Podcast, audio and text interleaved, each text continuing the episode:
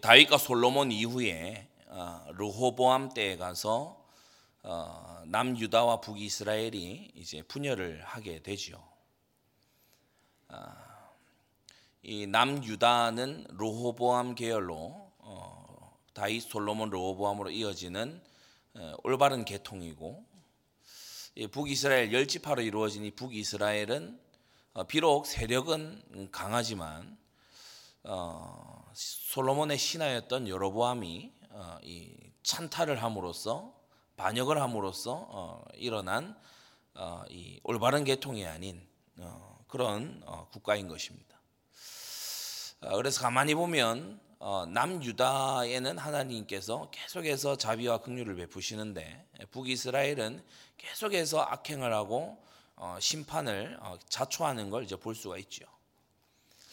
그러면 남유다의 왕들이 다 잘했냐? 그렇지 않습니다. 몇몇 왕들만 음, 좀 어, 하나님께 신실하게 했는데 대표적으로 세 왕을 꼽으라면 뭐 히스기야, 어, 여호사밧, 요시야 이 정도가 있겠죠. 아, 우리가 잘 알듯이 히스기야 이 왕이 유월절을 회복한 왕 아닙니까? 음, 우리가 지금 추수감사절 어, 기간을 수장절 기간을 보내고 있는데 이걸 이제 기념하는 그런 시즌입니다. 그런데 우리가 신약의 성례로 지키고 있는 6월절의 음, 의미를 담은 거죠. 어, 주님의 희생 그것을 이제 구약에서는 6월절로 내다봤는데 어, 그걸 회복한 사람이 바로 이스기야란 말이에요. 어, 그래서 성전도 정화하고 6월절도 회복하고 이렇게 하면서 아주 하나님께서 보실 때 예, 순종하고 어, 종교를 개혁하고 어, 그렇게 하는 어, 이 행보를 보이는데 어느 날 난데없이 이 아수르의 예, 대군이 쳐들어옵니다. 성경을 가만히 보면 하나님을 순종하고 하나님을 섬기고 그렇게 하다가 이 환란이 오고 고난이 딱 올 때가 있어요. 전부 다 하나님께서 증인되게 하시고 이를 통해서 하나님의 사심을 나타내시는 도구가 되는 줄 믿습니다. 어, 그런데요 비슷한 이 일인데 이 바벨론이 일어나 가지고 음, 이전에 아수르가 일어났을 때에는 히스기야에게 엄청난 하나님의 사심을 나타내는 도구가 되, 더니만 바벨론이 일어나 가지고 이 유다를 똑같은 왕국인 유다를 치는데 이게요 이제 징벌인 거예요. 네, 증인이 되는 문제가 아니고 아주 징벌을 이루고야만은 어, 그런 일이 이제 되고 말지요. 나라가 망하게 되고 우리가 잘 알듯이 성전도 회파되고 어, 포로로 잡혀가게 되는 겁니다. 계속해서 예레미야 같은 선지자 어, 이런 선지자들이 일어나서 경고하는데도 하나님을 거역하고 계속해서 죄를 즐겨 짓고 그렇게 할 때에 대군이 쳐들어오니까 완전히 망하는 걸 보게 되죠. 성경은 이 역사의 반복입니다. 순종하고 있는 자에게 하나님께서 어, 문제를 허락하실 때, 또 거역하고 있는 자에게 하나님이 문제를 허락하실 때 서로 굉장히 결과가 다르더라. 자, 오늘 말씀의 제목이 고난의 종류와 우리의 자세입니다. 어, 지금 우리가 성전 건축의 해를 맞이를 해서 지나고 있는데 여러분은 어떠한 영적 상태 속에 지금 올해를 보내고 있습니까? 어, 교회가 주님의 몸된 교회가 성전 건축을 하고 새로운 틀을 이제 준비를 하는 거죠. 어, 그렇게 해 나가는데 어, 여러분은 어떠한 영적 어, 상태 속에서 이 기간을 보내고 있냐 이게 이제 중요한 부분이겠죠. 여러분 세 가지 부분에 중요한 도약이 있어야 될 줄로 압니다. 첫 번째 기도예요. 기도. 어, 교회는 만민의 기도하는 집입니다. 여러분이 이런저런 얘기 잡담 많이 하지 말고 기도하세요. 3, 4, 5 모이면 기도하세요. 예, 우리 중직자분들에게 제가 종교인 수련회 때도 마찬가지고 꼭 부탁했는데 전도에 대해 얘기하시고 그리고 반드시 성도들끼리 모여 앉으면 기도하시라. 제가 부탁을 드린 적이 있습니다. 우리 장로님, 권사님, 안수 집사님들은요, 이걸요, 사명감을 가지고 하셔야 돼요. 예, 우리가 하나님 말씀으로 이어지지 않는 대화는요, 불경건한 대화입니다. 하나님 말씀을 인용하기에 너무나 안 맞다. 그런 건요. 불경건한 대화예요. 네, 항상 우리가 대화하는 속에 말씀과 기도로 나아가게끔 그렇게 해야 되는데 여러분 기도에 있어서 도약이 있어야 됩니다. 그냥 기도하는 사람이 있고 하나님의 뜻을 딱 가지고 기도하는 사람이 있어요. 다르죠. 자기 처한 상황이 답답하니까 기도하는 사람하고 하나님의 뜻을 붙잡고 기도하는 사람이 있어요. 완전 다릅니다. 아, 여러분은 어떤 기도자입니까? 하나님의 뜻을 붙잡고 딱 기도하시기를 바랍니다. 예, 하나님의 뜻은 어디에 나타나 있죠? 하나님 말씀에. 예, 오늘을 인도하시는 하나님의 뜻은 어디에 있습니까? 강단 말씀에. 그래서 강단 말씀 붙잡고 기도하는 거 이게요 굉장히 중요한 어, 포인트인 겁니다.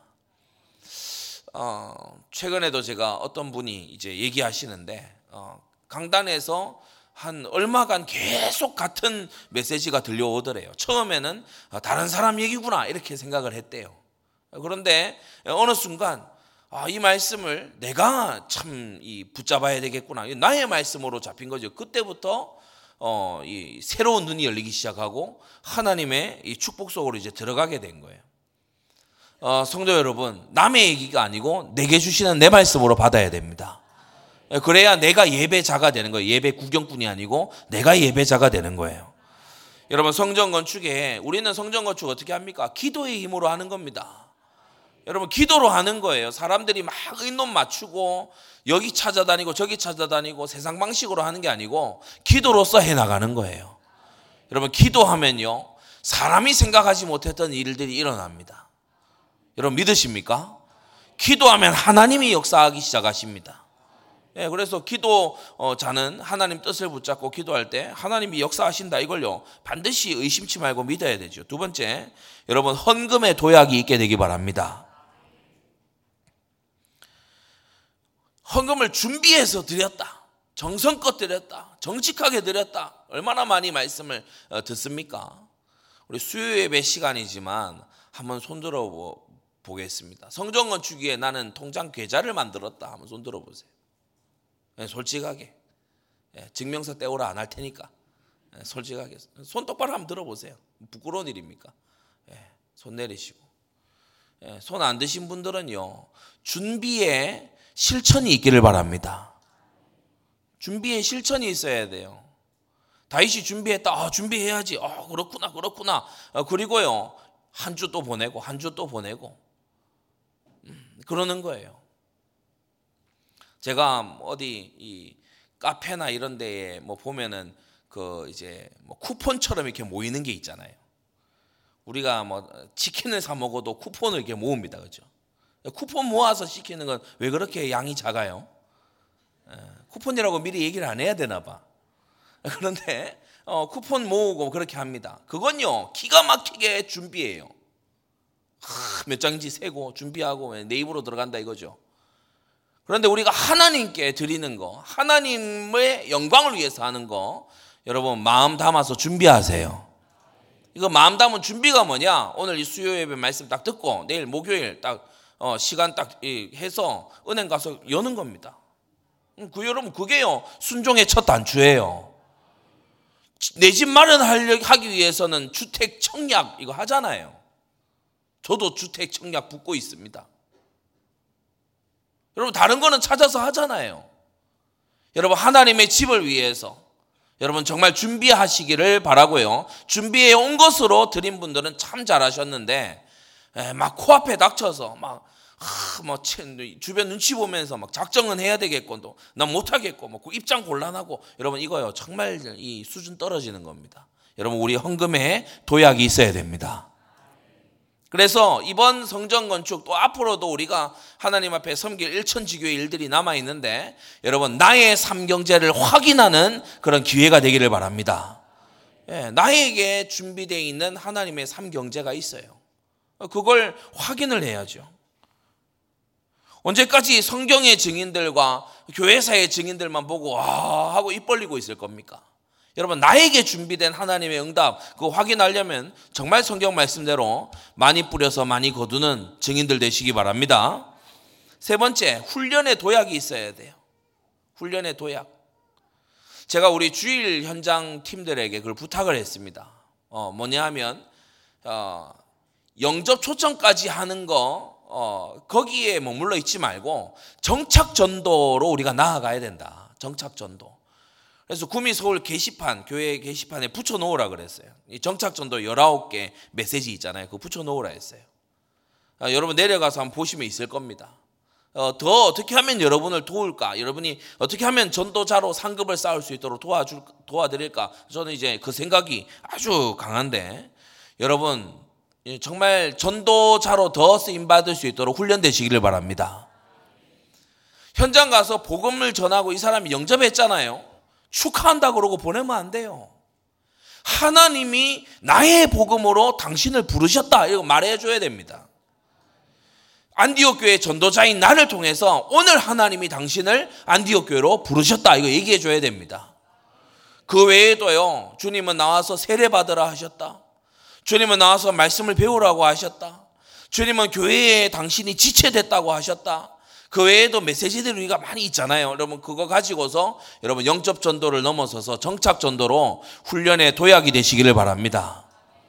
네, 그래서 자꾸만 이, 이 전도 훈련도요 도약이 되줘야 돼요.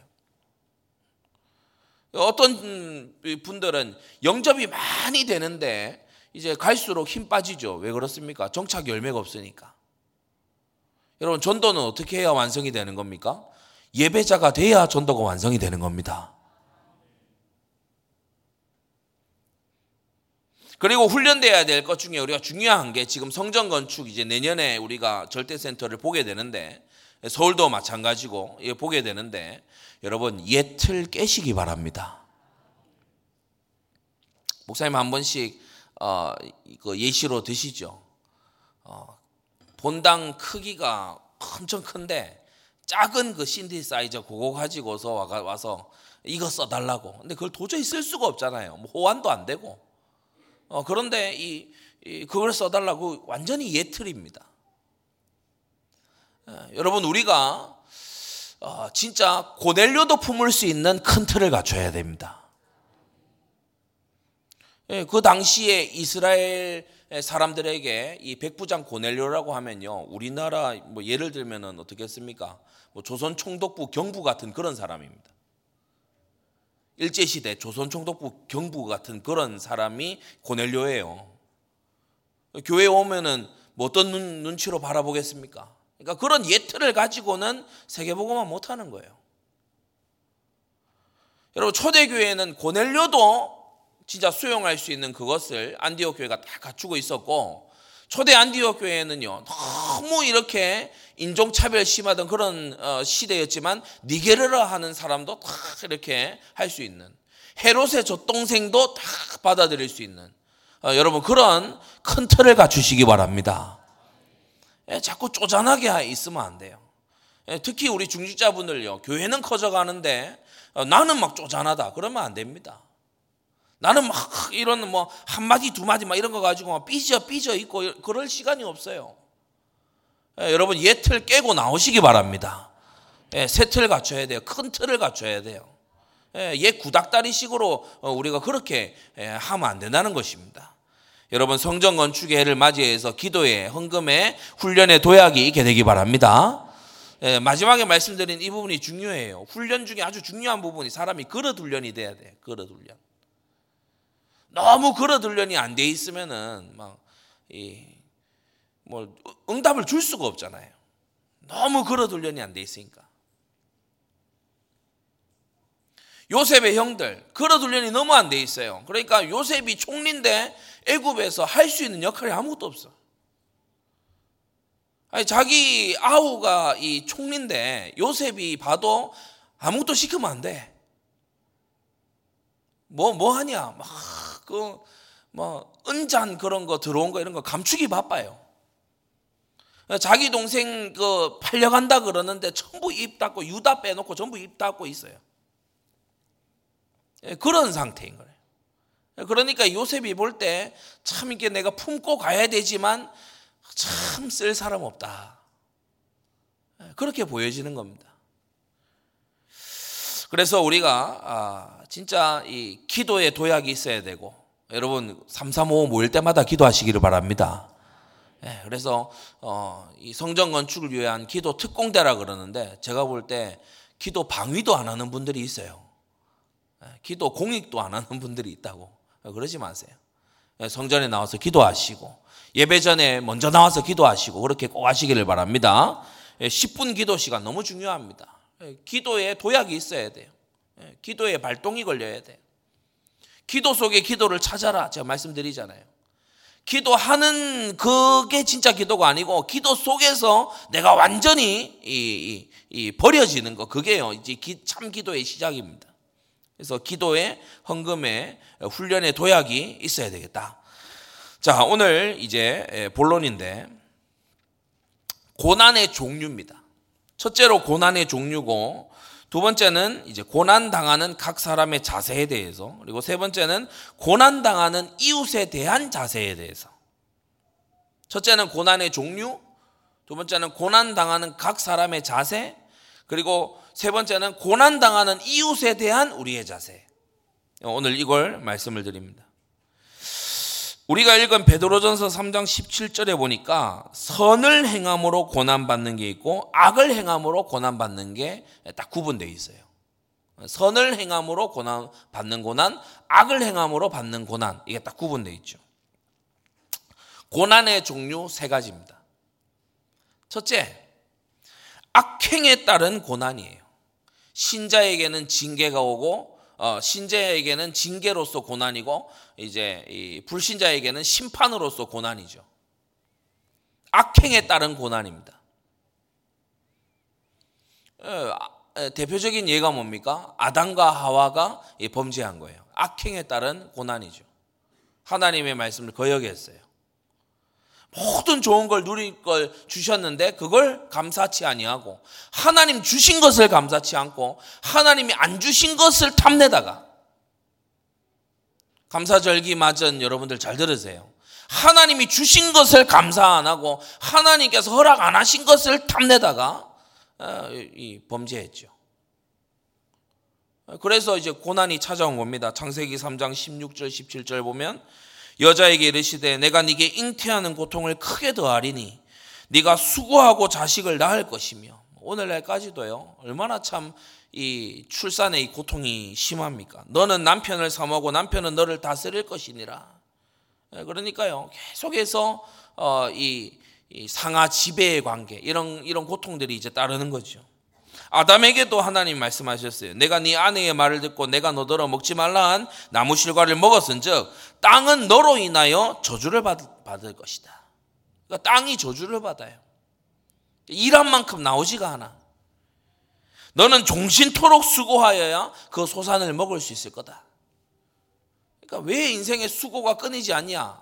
그첫 어, 시작이 악행에 따른 거역에 따른 고난이다. 우리가 요새 보고 있는 이 다윗과 바세바도 역시 악행에 따른 고난을 지금 겪고 어, 겪는 사람들이죠. 사무엘하 12장에 보면 10절에 네가 나를 업신여기고 햇사람 우리아의 철을 빼앗아 네 철을 삼았은즉 칼이 내 집에 영영이 떠나지 아니하리라. 이건요 악행에 따른 이제 이 환란입니다. 악행에 따른 고난, 환란, 징계입니다. 다윗 너의 집에 재화를 일으키겠다. 네 철을 백주에 다는 사람이 이, 이, 강간하게 될 거다. 음, 이걸요 이제 악행에 따른 어, 고난입니다. 구약의 고라당이라든지 신약의 가룟유다 같은 이런 사람들 악행에 따라 고난을 받고 심판받은 사람들이죠. 이 고라를 떠올리게 하면서 로마서 2장이 이렇게 말씀하고 있어요. 하나님께서 각 사람에게 그 행한 대로 보응하시는데 당을 지어 진리를 쫓지 않고 불의를 쫓는 자에게 노와 분으로 하나님이 갚으신다. 악을 행하는 각 사람의 영에게 환란과 곤고가 있을 것이다. 그러니까 악행에 따른 고난이 이첫 번째입니다. 악행에 고난이 따른다. 우리가 뭐 이해하기 아주 쉽습니다. 근데 두 번째, 선행에 따른 고난도 있어요. 그리고 성경은 이 부분을 아주 많이 얘기하고 있습니다. 선행에 따른 고난. 선행에 고난이 따른다는 거. 선을 행함으로 고난받는 것. 17절 그것이 하나님의 뜻이다. 이렇게 성경은 말하고 있는데 선을 행함으로 고난 받는다. 이건요. 많은 어, 이 비복음주의자들을 당, 당황스럽게 합니다. 율법주의자는 이 선행에 따른 고난 이게 굉장히 당혹스러워요. 왜 그렇죠? 율법주의는 어, 지키면 복 받는다 이거거든요. 율법주의는 지키면 복 받는다 이거예요. 지켜라 복 받을 거다. 이거 이게 율법주의의 이, 이, 이 핵심이잖아요. 네가 율법 지켜 그러면 복 받는다. 이거 이게 핵심이잖아요. 그런데 성경이 선행에 고난이 따른대. 선행을 하면 어려워진대. 그러니까 율법주의로서는 어 이게 당혹스러운 거예요. 뭘 잘못했겠지 이렇게 이제 막 추측을 합니다. 뭔 악행이 있어도 있겠지. 근데 성경은 선을 행함으로 받는 고난 이걸 딱 얘기를 하거든요. 그러니까 율법주의로는 이게 납득이 안 되는 거죠. 기복주의자들도 선을 행함으로 받는 고난은 납득이 안 됩니다. 왜 그렇죠? 기복주의자가 생각했을 때 고난은 나쁜 건데 왜 선행에 붙어 있냐? 기복주의자 생각할 때는 고난은 나쁜 거야. 고난, 가난, 막 질병 이런 건 나쁜 거야. 나쁜 건 없어야 돼. 복 받아야지. 예수 믿고 복 받아야 돼. 무슨 뭐 몇 중 복음, 몇 중 축복 막 이런 거 해야 돼. 막 뭐뭐 뭐 영적인 복, 뭐 물질의 복 뭐 다 받아야 돼. 근데 뭐뭐 선행에 따른 고난 어, 이게요 기복주의 신자들은 이게 예, 어렵고 안 듣기 원하고 막 성경에 그런 거 있으면 피해 다니고 형광펜 안 칠하고 이렇게 합니다. 다른 건 형광펜 칠해요. 근데 이 17절은 형광펜 안 치네. 선을 행함으로 고난 받는 게 하나님 뜻이다. 이런 건요. 기복주의 신자들에게 그 현대 아주 이 물질 만능주의의 신자들에게 아주 힘든 말이에요. 그런데 여러분 선행에 고난이 따르는 걸 성경은 증거하고 있습니다. 다니엘이 기도하려고 하나님 앞에 기도를 하는 것을 멈추지 않다가 사자굴에 던져졌어요. 선행에 따른 고난이죠. 여러분 신약에 우리 바울이 사도 바울이 복음 전하다가 감옥 갔어요. 선행에 따른 고난이죠. 그 앞서 스데반은 어땠습니까? 복음 전하다가 돌에 맞아 죽었어요. 선행에 예, 선행에 따르는 고난이죠. 초대교회의 교부 폴리캅 같은 경우는 어떻습니까? 어, 완전히 이뭐 소태 쌈겨 버렸잖아요. 그러니까 이, 이, 이 선행에 따르는 고난이죠. 종교개혁이 있기 한참 전에 윌리엄 틴데이들 같은 이런 사람은 어, 영어로 성경 영어로 성경 번역했다고 어, 화형당했거든요. 그러니까 얼마나 이게 선행에 따르는 고난입니까? 선행에 따른 고난 예, 성경에도 있고 교회사에도 분명히 있습니다. 선행에 따르는 고난의 최고봉 누구시죠? 우리 주 예수 그리스도시잖아요. 죄 없으신데 고난 당하셨어. 우리를 구원하시려고 고난 당하셨어요. 그래서 성경은 이렇게 말하는 겁니다. 빌립보 1장 29절을 보면 그리스도를 위하여 너에게 은혜를 주신 것은 다만 그를 믿을 뿐 아니라 또한 그를 위하여 고난도 받게 하심이라. 아멘입니까? 디모데후서 3장 12절에는요. 무릇 그리스도 예수 안에서 경건하게 살고자 하는 자는 핍박을 받으리라. 로마서 8장 17절에는 우리가 그와 함께 영광을 받기 위하여 고난도 함께 받아야 될 것이니라. 여러분 우리가 인간적으로 이렇게 서로 간의 관계 속에 있어도요. 성전 건축할 때 도망쳤다가 건축 다 되니까 헤헤 하면서 저 예전에 이 교회에 있었거든요 하면서 오면요. 사람들도 싫어합니다. 영광은 함께 하고 싶고 고난은 피하고 싶고 그거 싫어하잖아요. 로마서 8장이 마치 그것을 얘기하는 거예요. 그리스도와 함께하는 영광을 얻고 싶냐? 그리스도와 함께하는 고난도 마다하지 말아라. 데살로니가 후서 1장 5절에요. 그 나라를 위하여 너희가 또한 고난을 받는다라고 했고요. 시편 34편 19절에 보면 의인은 고난이 많으나 여호와께서 그 모든 고난에서 건지신다라고 했습니다. 의인에게 고난이 있다는 거예요. 여러분 어려움이 왔을 때 어, 뭐가 잘못돼서 그럴까부터 생각하는 분들은 오늘 이 고난의 종류에 대해서 여러분 성경의 가르침을 잘 좀 듣게 되기를 바랍니다. 그리고 세 번째 악행에 따른 고난도 아니고 선행에 따른 고난도 아닌 셋째, 섭리에 따른 고난이 있어요.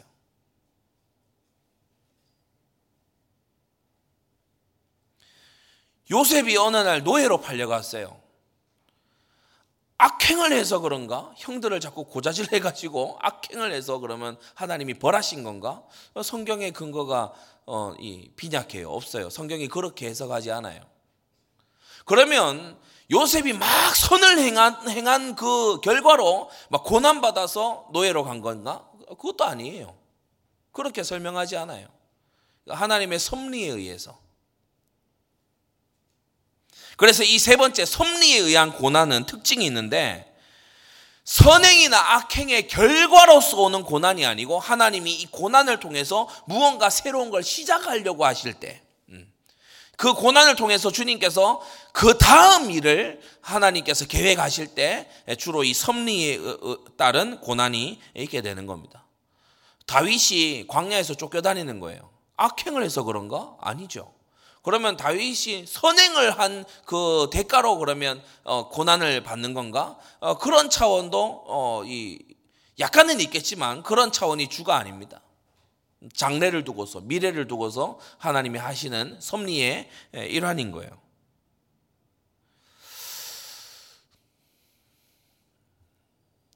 다윗과 바세바 사건 이후에 너희 집에 칼이 떠나지 않을 거다라고 하시는데 사무엘하 13장에 딱 가서 보면 이 암론과 다말의 사건이 나오죠. 여러분 한번 그 이 암론의 이복누이 압살롬의 여동생인 이 다말을 한번 어, 생각해 보세요. 이 다말은 어, 아버지 다윗으로부터 언제 갑자기 이제 이 명을 받은 거예요. 그 너희 큰, 큰 오빠 이, 어, 이 암론이 예, 아프다고 하고 어, 다말 네가 가서 이렇게 예, 과자를 구워 가지고 그렇게 주면 어, 나을 것 같다고 하니 가서 좀 어, 도와줘라. 근데 그만 가서 이제 안 당해야 될 일을 당해 버린 거잖아요. 그리고 이제 성경을 보면은 사무엘하 13장 20절에 다말이 그 오라비 압살롬의 집에 있어 처량하게 지냈다 이렇게 기록합니다. 이게 하루 아침에 무슨 일이냐? 다말에게 이런 어, 환란이 올 수가 있냐? 다말의 죄 때문에 온 게 아니죠. 그러면 다말이 선을 행하다가 고난받는 그것도 아닙니다. 그 하나님의 섭리의 일환에 있는 그 고난의 모습인 거예요. 우리가 신약에 와서도 보면 어, 나사로가 이제 죽잖아요. 어, 마르다, 마리아, 나사로 이렇게 삼남매인데 이제 나사로가 죽습니다. 그러니까 나사로가 병들었다 이 소식을 요한복음 11장에 이제 사람들이 와서 전해요. 예수님 맡기시는 이 삼남매 중에 나사로가 이제 병들었습니다. 그러니까 예수님이 어, 들어 들으셨어요. 듣고서 이틀을 더 유하세요. 바로 안 가시고 이틀을 더 유하세요. 그리고 예수님께서 이 성령의 이 영감으로 이미 아시잖아요. 성령의 영감으로 예수님이 아시거든요. 그런데 이 말씀하신 나사로가 죽었다. 요한복음 11장 14절에 보면 나사로가 죽었느니라. 내가 거기 있지 아니한 것을 너희를 위하여 기뻐하노니 이는 너희로 믿게 하려 함이다. 이렇게 말씀하시는 거 있죠. 나사로는 왜 죽어야 했습니까? 왜 그 고난을 어, 거쳐가야 됐습니까? 악행을 해서도 아니고 나사로가 선, 선을 행하다가 고난당한 것도 아니고 바로 예수님께서 하시는 일을 나타내는 그 섭리 속에서 나사로가 고난을 통과한 거죠. 그래서 이 세 번째 영역도 있다는 거예요.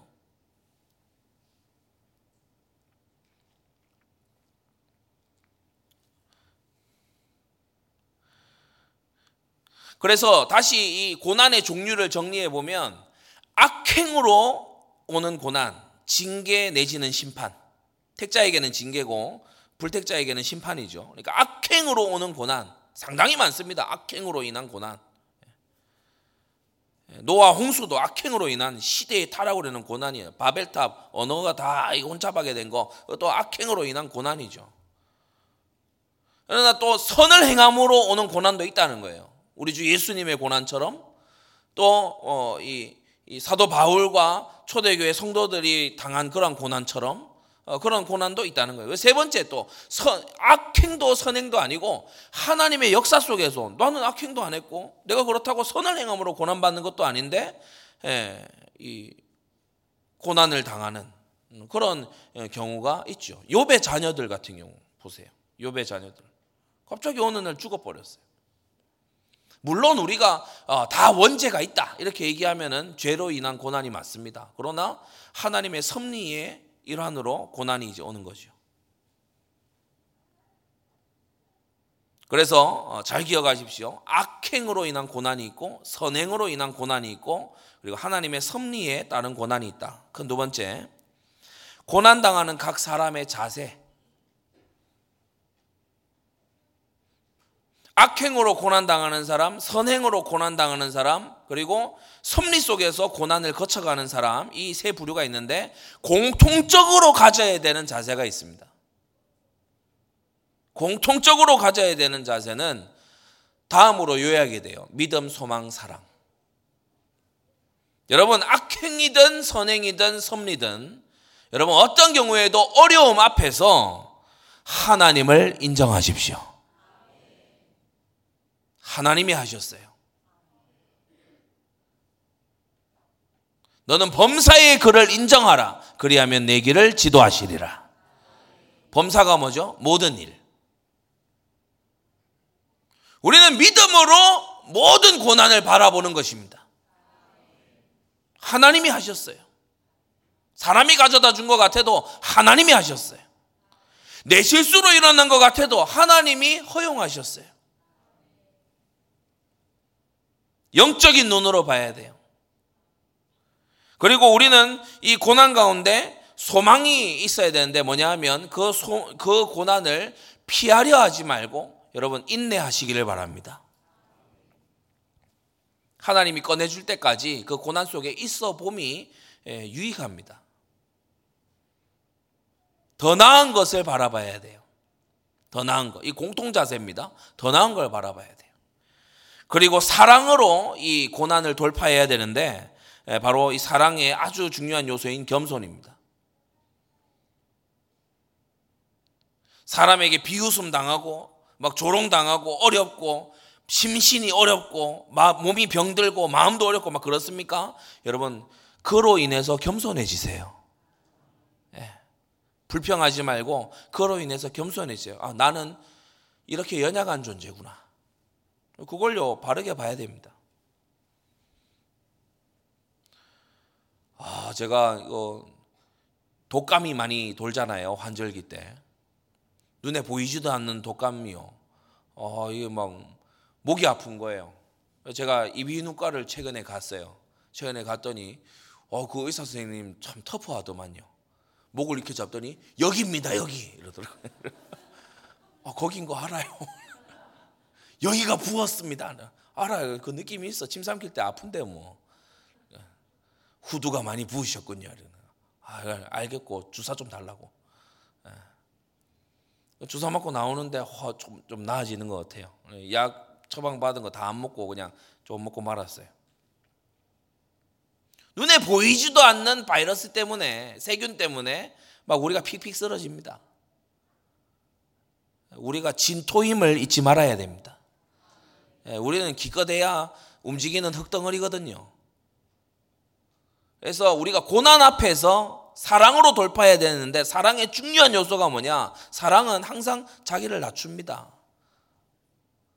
사랑은 어, 거만히 행치 않지요. 여러분 다른 고난 받는 자를 생각하십시오. 사랑의 중요한 요소 이타성. 다른 고난 받는 자를 어, 다시 한번 생각하세요. 노쇠해져 갑니까? 여러분 앞서 노쇠하셔 봤던 부모님을 떠올려 보세요. 이런저런 어려움이 있습니까? 성경의 고난 속에 있었던 분들을 떠올려 보세요. 이게요, 공통으로 악행이든 선행이든 어, 섭리든 간에 고난 앞에 선 자의 공통적 자세입니다. 믿음의 눈으로 소망 가운데 사랑의 겸손함과 이타적인 눈으로 그 고난을 바라봐야 돼. 나만 고난 당하는 것처럼 의시되고 막 하, 울부짖고 그러지 말고. 자, 그러면 세부적으로 들어가서 악행으로 고난 또는 징계 당하는 자가 가질 자세는 어떠한가? 세 가지인데요. 그 범한 악행을 참으로 회개하십시오. 원인은 거기 있어요. 악행으로 인한 고난이잖아요. 그 악행을 참으로 회개해야 돼요. 그 악행 자체를 고난을 고난 말고 그 악행 고난을 불러온 그 악행을 단식해야 돼요.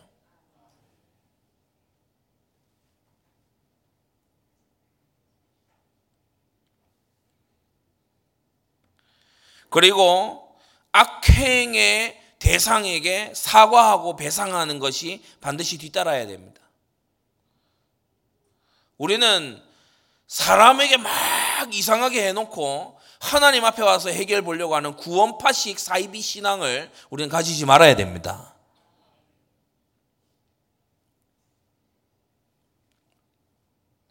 악행을 참으로 회개해야 돼요. 둘째, 겸손히 고난을 감내해야 됩니다.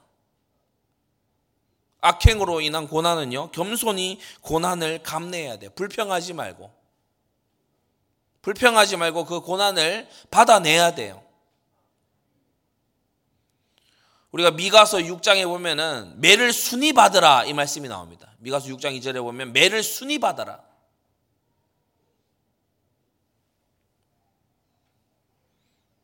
셋째, 악행으로 고난 당하는 자가 가질 자세가 뭐냐? 또 다른 악행에 빠지지 말아야 됩니다. 그 고난을 한번 벗어나 보려고, 어? 그 고난을 한번 피해 보려고, 어? 너는 흙이니 흙으로 돌아가라 했더니 그러면 그걸 알고 겸손해야 될 건데 그 흙을 구워 가지고 바벨탑 만들어 버렸잖아요. 그러니까 이런 짓 하지 말아야 돼요. 고라당 보고 모세가 나오라 그랬거든요. 그러니까 근데 나오면 하나님이 불러 치시가 돼. 그러니까 250 족장을 막 선동을 하는 거예요. 그러니까 악행을 덮으려고 더 큰 악행을 하면 상황은 더 악화됩니다. 가룟 유다가요. 사실 이, 이 어느 정도에서 멈출 수 있었어요. 그런데 예수님 판 그거를 가지고 이제 나중에 보니까 진짜 예수님이 의인인데 가서 못 박아버리거든. 그러니까 가룟 유다가 완전히 살인의 영에 사로잡혀서 어떻게 하죠? 자살해 버리잖아요. 아, 나는 죽음으로 도망치겠다 하면서. 저는 때때로 사회 공인들 중에서 무책임하게 자살해 버리는 사람들요. 진짜 그 악한 짓입니다. 그게 도망치는 거잖아요. 살아서 책임을 지고 어? 그리고 자기 할 바를 하고 이렇게 해야지.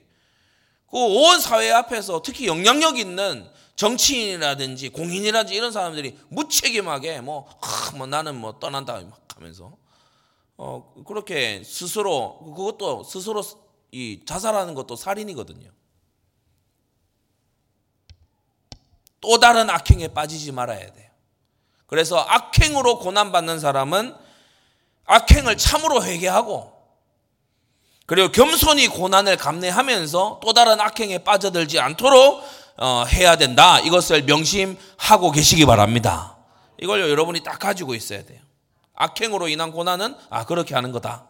딱 입력돼 있어야 돼요. 두 번째, 선행으로 고난은 당하는 자는요 네 가지를 하라고 성경이 말합니다. 선행으로 고난 당하는 자 네 가지를 해라. 첫째, 그 고난 자체로 즐거워하라고 말합니다. 선을 행함으로 고난 받냐? 그 고난 자체를 즐거워해라. 할렐루야.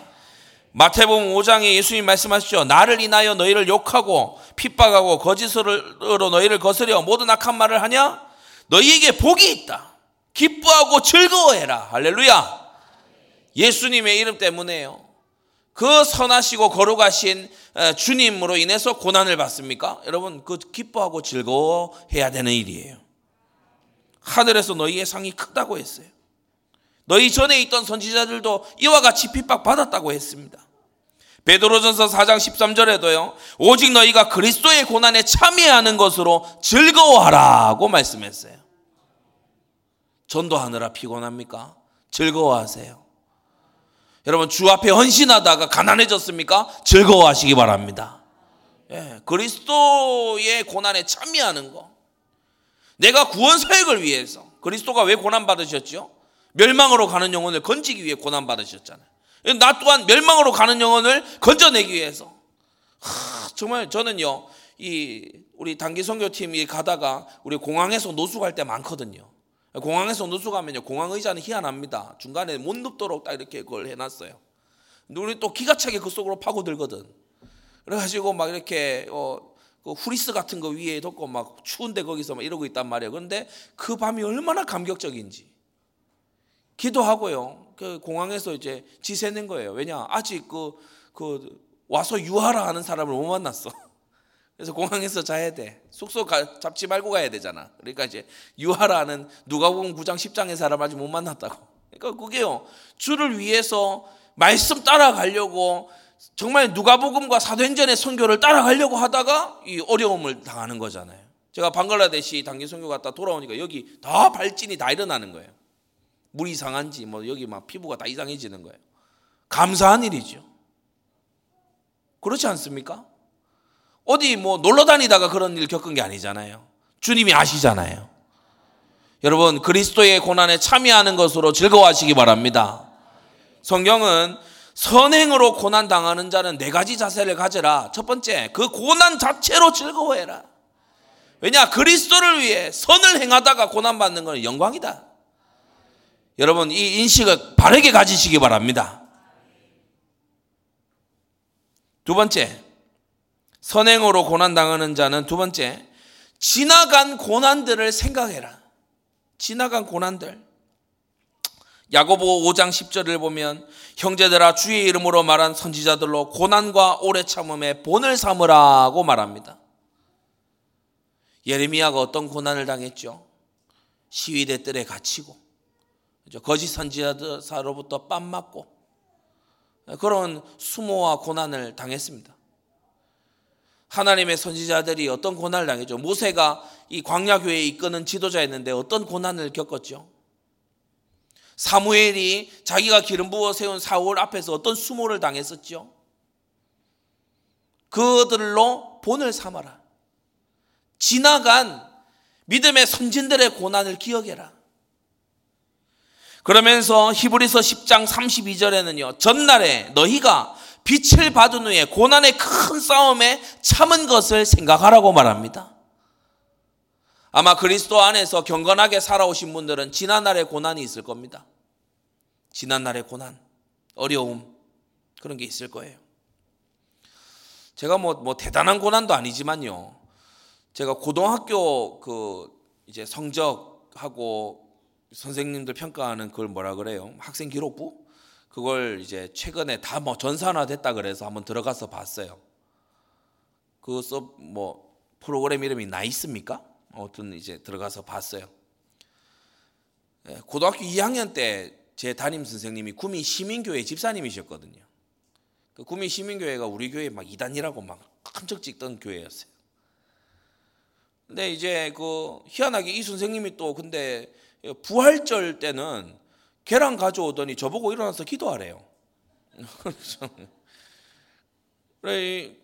나중에 학생 기록부를 이렇게 보게 됐는데 뭐 얼척이 없는 거예요.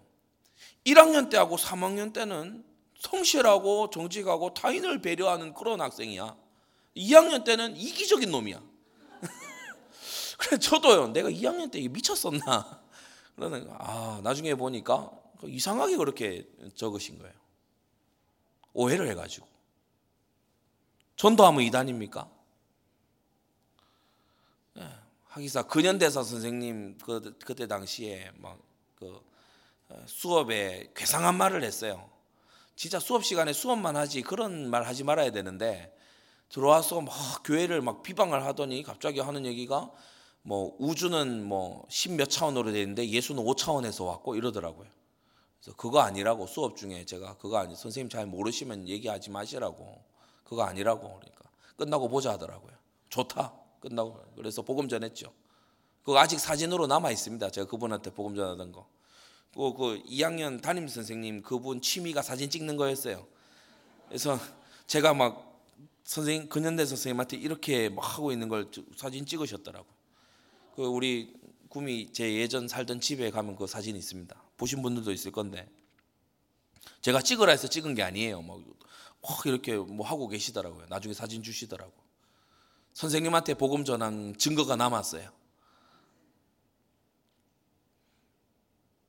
이런 오해 당할 수 있고 저런 난감한 일 겪을 수 있죠.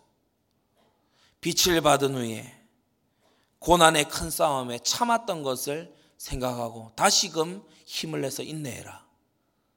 여러분 성경은 우리의 지난 날 믿음의 선배들 그리고 우리 신앙 생활의 지난 날들을 상기하면서 좌절하지 말고 선을 행함으로 받는 고난을 이겨내라고 말하는 것입니다. 세 번째, 지나간 고난을 생각하라는 게 두 번째였다면 세 번째는 다가올 영광을 생각해라. 선을 행함으로 고난받는 사람은 악행으로 인한 게 아니기 때문에 다가올 영광을 생각해라. 고린도서 4장 17절 우리의 잠시 받는 환란에 경한 것이 지극히 크고 영원한 영광에 중한 것을 우리에게 이루게 한다라고 말합니다. 여러분 성경은 놀랍습니다. 고난이 영광을 불러온다고 말합니다. 고난이 영광을 이룬다고 말해요. 단 조건 있죠. 선을 행함으로 받는 고난을 말하는 겁니다. 로마서 8장 18절에도요. 생각것때 현재의 고난은 장차 우리에게 나타날 영광과 좋게 비교할 수 없도다. 여러분 다가올 영광을 생각하시기 바랍니다. 네. 그리스도의 심판 때를 지나섰을 때 그 영광을 우리가 아, 생각하지 않는다면 지상의 고난을 별로 우리가 이길 수 있는 게 없습니다. 그리고 네 번째 고난을 불러온 그 선행을 멈추지 말고 그 선행을 지속하고 결과를 하나님의 손에 맡겨라. 그게요, 네 번째, 선행으로 인해 고난 받는 사람들에게 성경이 주시는, 어, 성경이 말씀하는 어, 가져야 될 자세입니다. 베드로전서 2장 23절에 고난을 받으시되 위협하지 아니하시고 오직 공의로 심판하시는 자에게 부탁하신 우리 주님을 말하고 있죠. 여러분 선을 행했는데 어렵게 한다. 억울할 수 있어요. 그죠? 욱할 수 있어요. 그게 아니라고 항변하고 싶을 수 있어요. 우리 주님은 그렇게 안 하셨습니다. 하나님의 공의에다 맡기셨어요. 하나님을 믿음으로 선을 행했는데 고난이 오니까 고마 하나님을 안 믿어. 그것만큼 잘 달려가다가 이 이탈하는 게 없겠죠. 하나님을 믿기 때문에 순종으로 선을 행했어요. 그런데 이것 때문에 막 사람들이 어렵게 그러니까 막 사람에게 가서 막 하소연하고 막 원망하고 막 이러는 거예요. 아니에요. 하나님 손에 그것도 맡기세요. 여러분 믿음으로 시작했으면 믿음으로 지속하시기 바랍니다. 베드로전서 4장 19절에 하나님의 뜻대로 고난을 받는 자들은 또한 선을 행하는 가운데 그 영혼을 미쁘신 조물줄게 부탁할지어다. 선을 행하는 가운데라고 했어요. 멈추지 말고. 고난이 온다고 뒤로 물러서지 말고. 그러니까 악행으로 오는 고난하고 완전 다르죠. 악행을 해서 고난이 오는 건 빨리 악행을 멈춰야 돼요. 근데 선을 행함으로 고난이 오는 건 선행을 멈추면 안 돼. 선한 행동을 멈추면 안 돼. 순종을 멈추면 안 된다고. 전도를 멈추면 안 되고, 성김을 멈추면 안 되고, 봉사와 희생을 멈추면 안 돼. 계속해서 해 나가, 나가면서 믿부신 조물 주께 여러분의 영혼을 부탁하십시오. 그럼 뭐가 악행이고 뭐가 선행입니까? 그 기준이 성경입니다. 그 기준이 바로 성경에 대한 올바른 해석입니다. 그러니까 이 강단 말씀이 너무 중요한 거죠. 이게 선, 선을, 선을 행하는 거고 저게 악을 행하는 거다. 이걸요, 딱 기준점을 주는 하나님의 말씀이 얼마나 중요한지 아시겠죠? 그러니까 이 고난을 보는 눈이 완전히 달라지는 거예요.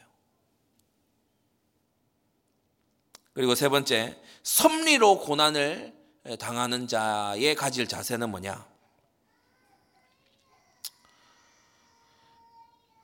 성경은 어, 이 섭리로 고난 당하는 자를 다음과 같이 표현하는데 베드로전서 2장 19절에 애매히 고난을 받는 자 이렇게 표현되어 있어요. 애매히 고난 받는 자. 이 애매히 고난 받는다라는 게 바로 어, 선행으로 고난 받는 것도 아니고 악행으로 고난 받는 것도 아닌 제 3의 이 고난을 말하는 거예요. 애매히 고난을 받는 자는 하나님을 생각함으로 슬픔을 참으면 아름답다라고 했어요. 여러분 섭리의 고난 속에 있는 사람은 말씀과 기도 속에 머무르시기 바랍니다. 모든 것의 답이기도 하지요, 사실. 우리가 섭리의 고난이라고 하는 것은 사실 우리가 어, 잘 모르는 영역에 속하는 겁니다. 이 고난으로 하나님이 뭘 이루실지 잘 모르는 영역에 속한 거예요. 병자를 데려와서 예수님 앞에 꺼내놓으니까 제자들이 이랬죠. 이, 이자의 죄 때문입니까? 부모 죄 때문입니까? 예수님께서 땡, 둘 다 아니야. 이자의 죄 때문이면 악행으로 인한 고난이잖아요. 이자의 부모에 의한 죄 같으면 이 사람에게 이제 뭐 다른 계획이 있어 그런 거잖아요. 근데 어, 이 예수님께서 하시는 말씀이 뭡니까? 이 사람을 통해 하나님의 영광을 나타내기 위해서 그렇다. 아, 섭리에 의한 고난이구나. 우리가 잘 모르는 영역이에요. 섭리의 영역. 그러니까 뭐예요? 말씀과 기도 속에 머물러 있어야 됩니다. 아멘입니까? 시편 119편 92절에 이 말씀이 있는데 주의 법이 나의 즐거움이 되지 아니하였다면 내가 내 고난 중에 멸망하였으리이다. 라고 고백해요. 우리는 고난 앞에서 어느 날 갑자기 질병이 닥치거나 암 선고를 받거나 또는 가족 중에 누가 갑자기 어려움을 겪게 되거나 나 자신이 어느 날 파산하게 된다거나 갑작스럽게 사기를 맞게 된다거나 이런 일들 앞에서 우리는요 당황합니다. 막 갈팡질팡합니다. 사람을 원망해 보기도 하고요. 하나님께 매달려 보기도 하고요. 이런저런 생각을 막 하기도 하고요. 울어보기도 하고요. 하소연하기도 하고 온갖 일 다 하는데 여러분 고난을 보는 올바른 눈이 오늘 열리게 되기를 바랍니다.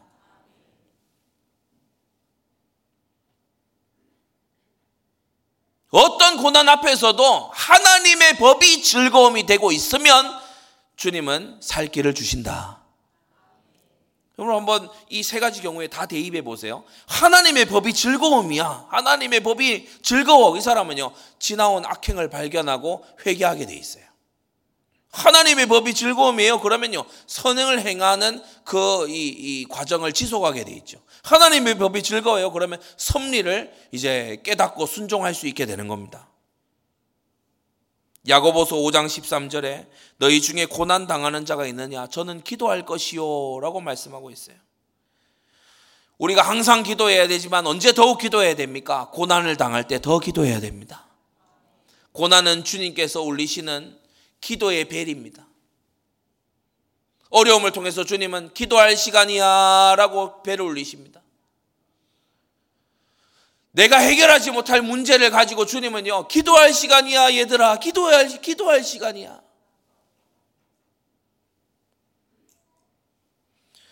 사무엘하 22장에요. 다윗이 고백하잖아요. 내가 환란 중에서 여호와께 아뢰며 나의 하나님께 아뢰었더니 저가 그 전에서 내 소리를 들으시며 나의 부르짖음이 그 귀에 들렸도다. 어려운 중에 기도한 거예요. 그래서 섭리로 인한 고난 속에 있는 사람들은 말씀과 기도에 더욱더 어, 머무르시라. 정리를 다시 하면 악행으로 고난을 받는 사람은 그 악행을 그치고 회개해야 되고 겸손히 그 고난을 받아내야 됩니다. 뭐 즐거워하고 이러지 말고 그 고난을 어, 하나님의 징계인 줄 알고 받아내야 돼요. 또 다른 악행에 빠지지 않도록 해야 돼요. 선을 행함으로 고난받는 사람은 네 가지 알아 있죠. 그 고난 자체를 즐거워하고 영광으로 여기고 지나간 고난들을 생각하면서 믿음의 선배들의 고난을 생각하면서 소망을 가지고 다가올 영광을 생각하고 선행을 지속하고 하나님께 결과를 맡기는 그리고 섭리로 고난받는 자는 말씀과 기도 속에 더욱더 들어가라. 마지막 큰 세 번째입니다. 자, 그러면 고난 당하고 있는 이웃을 볼 때, 고난 당하고 있는 어, 이, 우리 교우들을 볼 때, 우리의 자세가 이제 세 가지로 딱 구분이 되죠. 바로 이 세 번째를 위해서 이제 1번, 2번이 다 온 겁니다. 이 세 번째. 고난 당하는 이웃이나 교우, 형제 자매에 대해서 우리가 가져야 될 자세. 첫째, 악행으로 고난 당하고 있고 징벌 받고 있는 이웃에 대해서 함부로 측은히 여기지 마세요. 크게 아멘 하시기 바랍니다. 함부로 위로해 대지 마세요. 함부로 격려하지 마세요. 그거 하나님이 안 기뻐하십니다. 나단이요.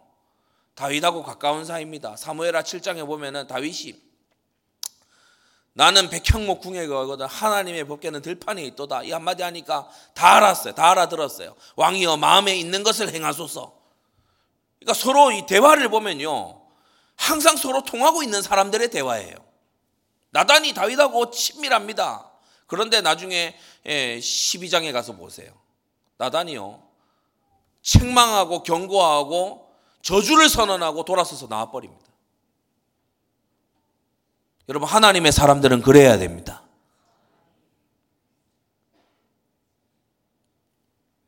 이게 막 몰인정해 보이고 그럴 수 있으나 여러분, 정말 인정 있는 행동이 이와 같은 행동이에요. 악행을 버리도록 도와줘야 돼요. 악행을 참으로 가슴 아파하도록 도와줘야 돼요. 그렇지 않습니까? 함부로 측은히 여기거나 위로하거나 격려하지 말아야 돼요. 책망하고 우리 자신들이 경계로 삼아야 됩니다.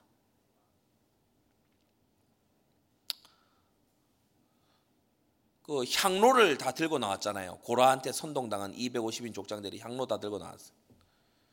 불이 나와서 다 삼켜버렸죠. 하나님의 지상에 베푸시는 지옥이잖아요. 불심판. 이 향로가 덩거리 다 남았네. 그거 다 해가지고 깨갖고 이 재단을 둘렸잖아요. 재단을 둘렸어요. 성막의 재단에다 그걸 둘렀다고. 그러니까 성, 성막에 나갈 때마다 예배자와 제사장들은요 보게 되는 거예요. 아 하나님 뜻에 거역하다가 향로에서 나온 불에 심판받은 사람들의 그 향로. 그걸요, 재단에다 다 두르라 하셨다니까. 그러니까 두고두고 그거를 경계로 삼아라 이 말씀이잖아요. 성도 여러분, 악행으로 인해 고난받는 사람은요, 정말 그 악행을 회개하고 하나님께 돌이키도록 그렇게 돕는 것이 성숙한 성도의, 성숙한 교회의 새로운 틀인 줄로 믿습니다.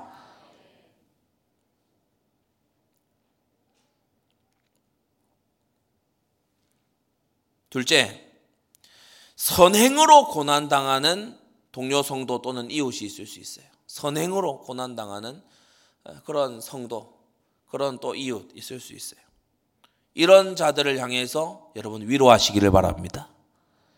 그것도 말씀으로 위로하세요. 예, 믿음 안에서 위로해야 돼. 격려하세요.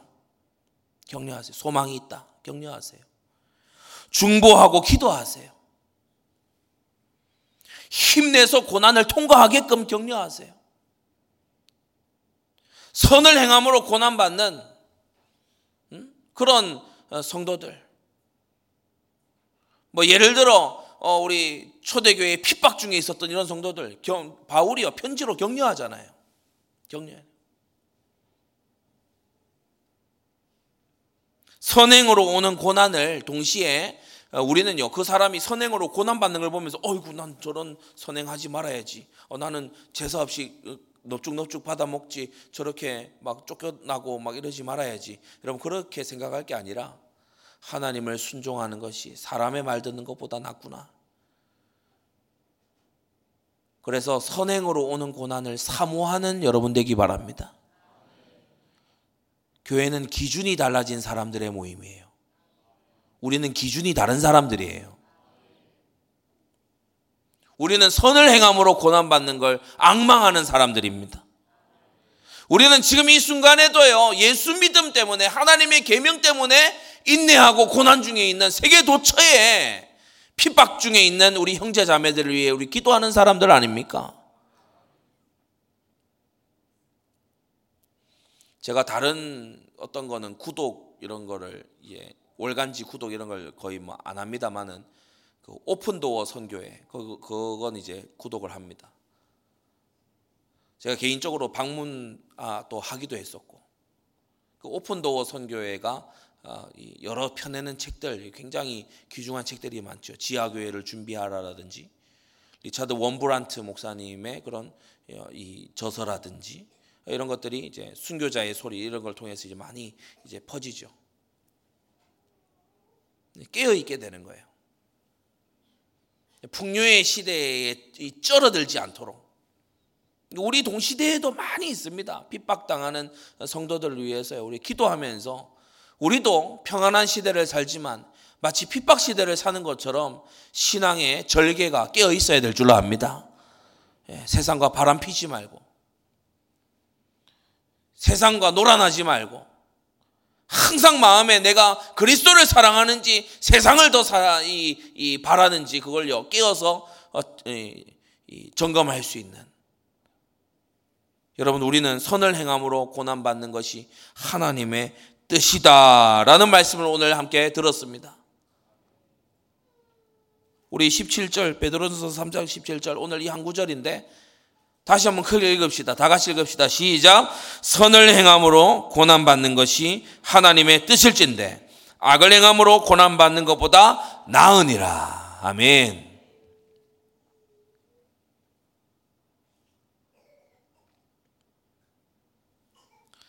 그러면서 선행으로 고난당하고 있는 교우와 이웃을 통해서 우리는요, 고린도후서 1장 4절의 말씀을 기억합니다. 우리의 모든 환란 중에서 우리를 위로하사 우리로 하여금 하나님께 받는 위로로서 모든 환란 중에 있는 자들을 능히 위로하게 하시는 자로다. 아멘. 그래서 고난 중에 의를 어, 이 행하는 중에 이, 선행으로 오는 이 고난 속에서 하늘의 위로를 받아본 사람은요 위로할 수 있는 사람이 돼요. 위로할 수 있는 사람이 된다니까. 이제 세 번째 남았죠. 섭리로 고난 당하는 이웃에 대해서 어떻게 해야 되겠습니까? 하나님을 생각하고 말씀과 기도 속에 머물도록 도와줘야 됩니다. 사람을 원망하거나 불신앙으로 기울어지거나 악행으로 기울어지지 않도록 도와줘야 됩니다. 하나님의 섭리의 그 이, 이 섭리가 마치 어, 이큰 해수면 아래 빙하처럼 그렇게 하나님의 엄청난 계획이 이 뒤에 이어 있는데 예, 사람 원망하게 만들고 그러면 안 돼요.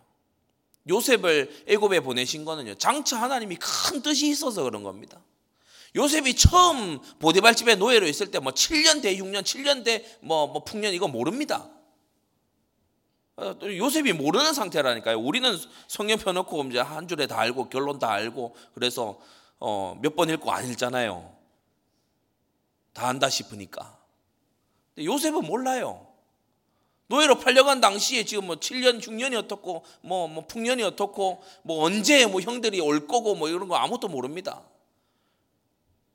근데 요새 옆에 예를 들어 어떤 사람이 붙어가지고 너, 너네 형들 말이지. 때려 죽여야 될 놈들이다. 뭐 이런 원망이나 심고 또는 뭐 하나님 살아계신 거 맞냐? 이런 불신앙이나 심고 있으면 이건요, 완전히 해치는 거죠. 섭리로 인해 고난당하는 이웃이 있습니까? 말씀과 기도 속에 머물도록 도와줘야 됩니다. 결론 맺겠습니다.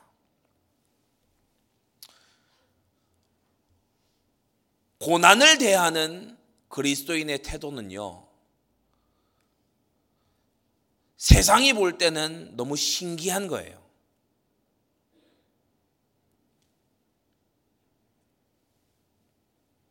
현장에는 어떤 증인이 필요합니까? 엄청난 부자가 필요합니까? 엄청 성공한 자가 필요합니까? 세상에는 악을 행하면서도 성공한 자들이 많습니다. 하나님을 전혀 믿지 않으면서 최고의 부자가 되는 자들도 많습니다. 세계 최대의 영토를 정복했다고 알려진 알렉산더와 징기스칸. 이 두 사람 모두 다 하나님 모르던 사람들입니다. 그럼 부와 성공과 명예가 하나님을 누린 절대적인 기준이냐? 아니죠. 세상에는 어떤 증인이 필요합니까? 부요한 자나 성공하는 자가 아니라 부요와 성공에 빠져 죽지 않는 경건한 증인이 필요합니다.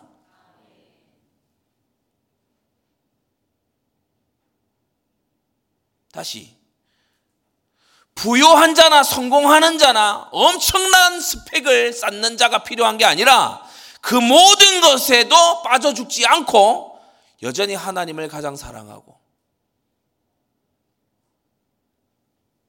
여전히 구주 예수 그리스도의 신부로서 정결한 그 증인이 필요하죠.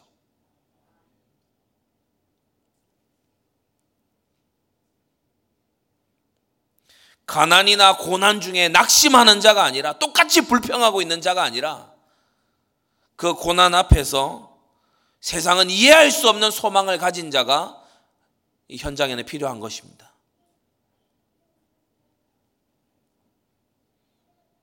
여러분이 더 많은 돈을 벌게 되고 더 성공하게 되면 세상 사람들은 여러분의 숨은 기도를 여러분의 그 응답의 원천이신 하나님을 부러워하는 게 아니고 응답을 부러워할 겁니다.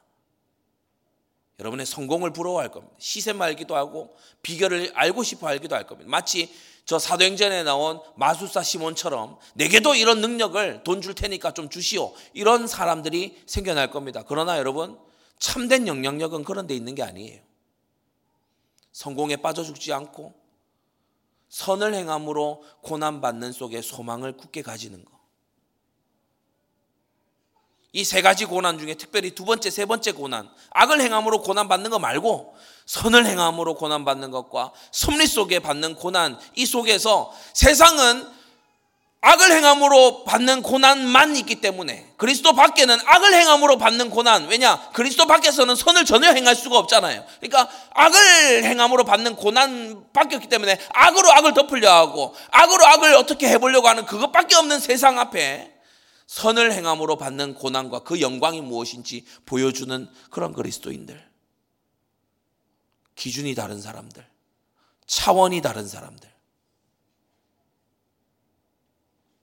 잣대가 달라진 사람들. 세상은 그런 충격적인 그리스도인들을 기다리고 있는 겁니다.